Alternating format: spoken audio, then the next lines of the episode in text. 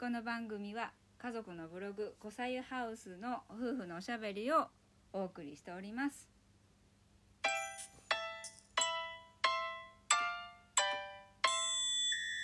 はい皆さんこんにちは今日は1月20日うんですよね、そうです。はい金曜日です今日い東京はすごいいい天気で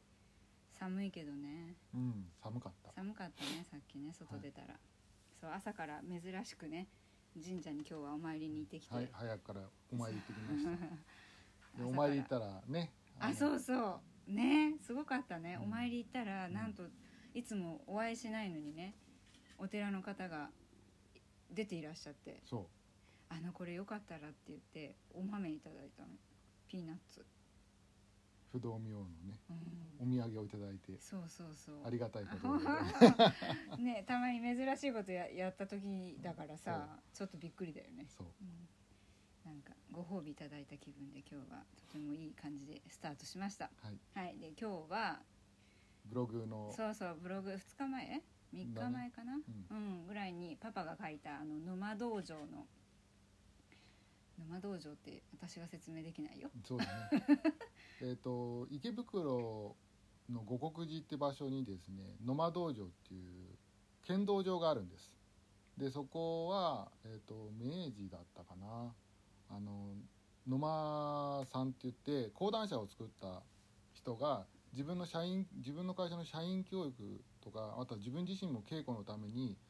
教育を兼ねて道場を作ってそこに有名な先生たちを呼んであのやったんでその稽古をする場所をず稽稽古を稽稽古をする場所を作ったんだよね。でそこがずっと脈々と続いていてまあ当時はなんかいろんな流派があったんだけどその流派とかもあの超えてそこにみんな稽古を来てそれでまあ本当にもう剣道が強い人たちが集まった場所だったんだよね。うんでうちの親父さんもあの高校から剣道を始めたんだけどそこで有名な先生がいるって言って毎朝そこで稽古をしてたでその名残か何なのかわからないけど父はまた稽古をし始めていつからだ8段受けるためだったかなうんで毎朝6時前に起きてうん車でその池袋の野間道場まで行っ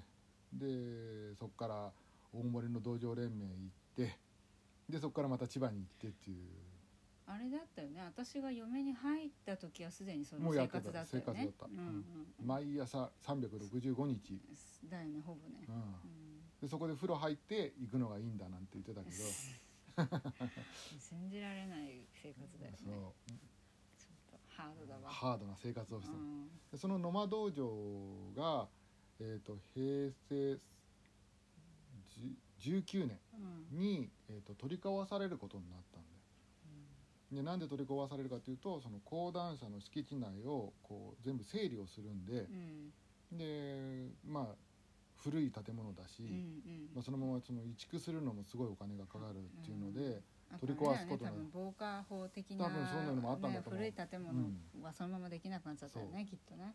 僕もまた聞きだからはようんく詳しくはな分かんないんだけうんうどんとにかくその壊されることになってなんかいろんな建築家とかその剣道家の人たちが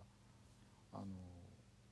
結構残すためにいろいろ動いたらしいんだけど、うんやっぱりダメだったらしくて、まあね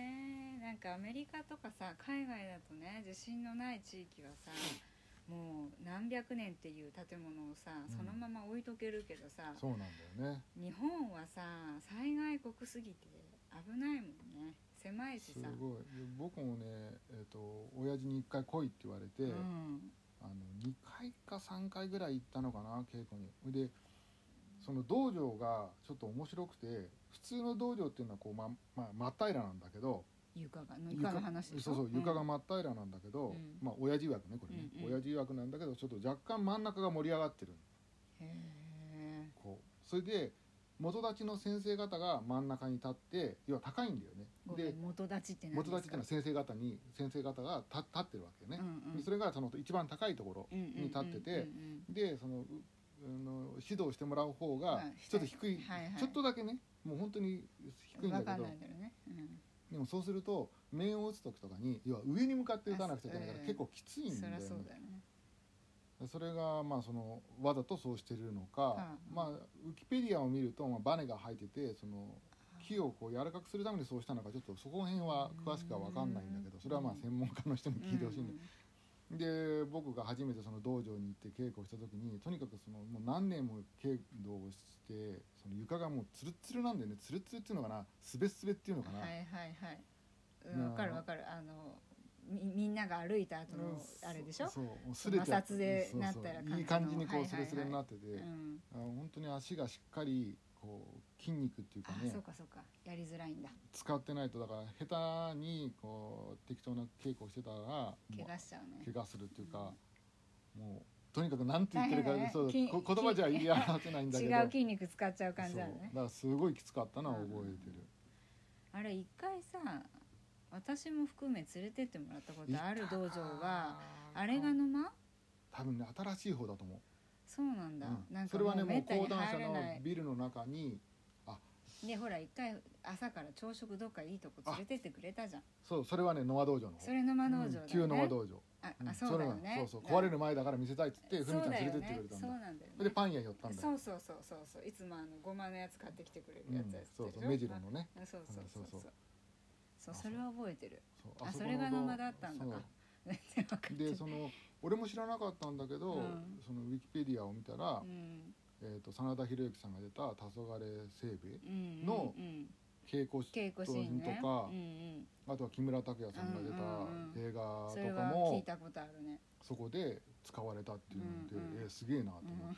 て、でブログにも書いたけど BBC っていうアメイギリスの放送う局んああれねが来た時に、はいはいはいそこの道場の稽古風景を撮ってて、うん親父が2つシーンをが映ってたっていうのがちょっと笑ったっていあう、れ別に選ばれたとわかけじじゃゃななくくてて多分いいところだったんだよねな親父の動きなたまたがまねでしょうんあとうるさかったんじゃない声がでかい声しが目立って「えうんー!」とか言うでしょだってすんごい声出すじゃんあれそがう目立ったんだよきっと私の父はあの剣道家で、えーとまあ、某六大学の剣道部の監督をやってたことがあるので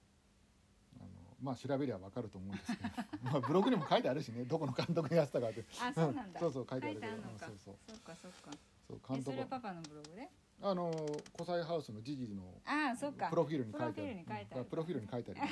あ るるでその父が教えたというか監督の時の選手の中には、まあ、有名な選手がいて、んあの全日本で優勝した選手もいらっしゃいます、まあ、そのぐらい父はあの剣道が大好きで、まあ、私には全然期待してなかったけ ど、まあ、素晴らしいその選手たちで囲まれてあの剣道は頑張ってました、まあ、あの手術前ねあの病気になって手術前前日も稽古しててね、あそうだね、うんあだって大学病院に入院しててうさ、ん入院してんのにさその大学の剣道部があるって分かって、稽古やってるって分かって行ったって言ってたもんね手術前日にねねもう信じられないもうじでもじじらしい、まあ、その話はまた別にするけどさ、そうねでもびっくりしたよいきなり電話かかってきて、うん大学から電話かかって大学病院のね、うん防具持ってこい」とかね入院してる人がなんで防具持ってこい」ってあ意味わかんないよね大学の剣道医学部の剣道部があるからそこに稽古行ってくるっつってうんね、あのパジャマ姿でねうんいややっぱちょっと普通じゃないよそねしたらそこのね生徒さんたちに「先生明日手術なのに稽古して大丈夫なんですか?」 って言われたんですよだから、まあ、よう変な人だなと今思えばね、うん今思うお前前から思ってたああ私そはっかうんうんちょっと変わった方でしたまあ、そんな野間道 場のその床が、まあ、ちょっと話戻るんですけど、ん野間道場は壊されてしまってそのなんか何かしら残しときたいっていう、まあ、有志の方の思いで床を切り取ってであの木製の工芸品にしたっていうのが流れみたい、うんその話今ね一回もこのラジオでしてない いきなり野間道場の説明になっちゃったけど、うんそもそもブログ見てもらえばわかるけどその野間道場の板壊す前の板を使ったなんかオブジェみたいなのがあるんだよね、でそれをうちが記念でもらっててでまあ時事なきゃとね残ってたんだけどあのこの価値がわかる人にうちだと寝ちゃうから、うんあの分か分かっていただける方のところにと思ってそのヤフオクに出してたんだよね。そうそうそうそうであの昨日行ったんだっけ昨日昨日行あっのたあのお買い上げいただいた人に、あのおお送りしたんだけどでそそれで野間道場のその思い出そをちょっと話してみようということで、うん今話してたわけなんですよ。うはいそれの流はいれです、 すいません説明が なくてまあいいよいいよ。うん、そうだからそういうねなんかもったいないよね古いその建物を残しておけないっていうのは私はやっぱりかアメリカ行ってた時にあここはこんな長い年月建って建ててられる建てたままにしていてあげて、でそういう保存会の人とかっているのよ。うんそういうのを守ろうっていう人たちがいてでその人たちが DIY してさあの綺麗にしてなもう外は古いままなんだけど中身をすごい綺麗にして保存するっていうあのアップサイクルするっていう考えがすごいあるのね。でそれを知った時になんで日本は残んないんだろうなって漠然と思ったけどだけどまあそりゃそうだよねっていうあのもやっぱうそう災害っていう環境が違いすぎるし災害国がねやっそうでししあのなんだっけ湿気がねまず全国的にすごいから日本国全部がねだからやっぱりなかなかねカビとあ虫食いと地震と火事火と